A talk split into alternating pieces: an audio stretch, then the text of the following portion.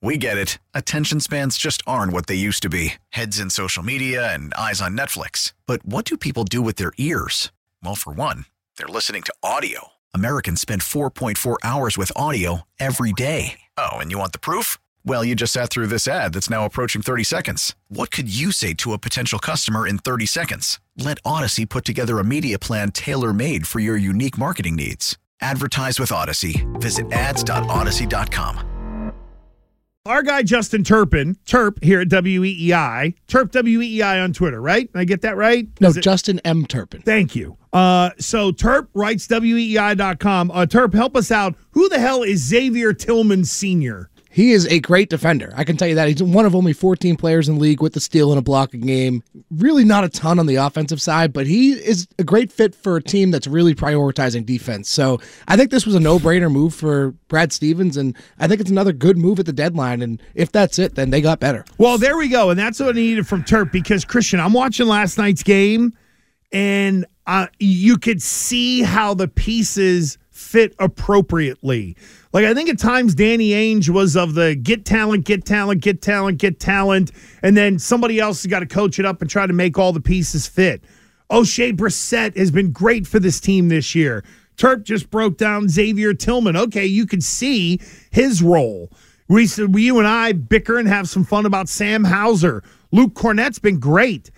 I think a part of what makes this team work during the regular season is that you kind of have those guys you can go to and rest people appropriately and manage games the way you need to, knowing that the rotation is really going to shrink up come the postseason.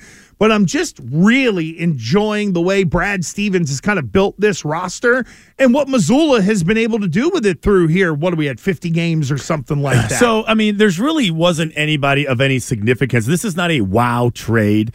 And what Brad Stevens did, he had so many second round picks. It was easy for him to peel off a couple to get a guy like Tillman. two twos, which mean I nothing. mean, so he's six seven. He's about 245 pounds, 250. So he's a big, strong guy, but he's still probably the third, but rea- realistically, the fourth big, right? So you got Porzingis, you got Al, you got Kornet, and then it would be him. Well, is he a big or maybe a little more of a wing defender? Sort of. How do they end up? Uh, how does uh, Joe Mazzulla use him? I will say this: Brad Stevens has normally been pinpoint in terms of.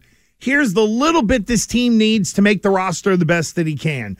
We know they're dealing with the, you know, second apron tax and stuff like that. And I do think there is an element of Brad Stevens who maybe would not like to sort of empty the war chest of the rest of the first round picks that he has to be able to uh, to move. So there's the latest on the Celtics, and it is trade deadline day.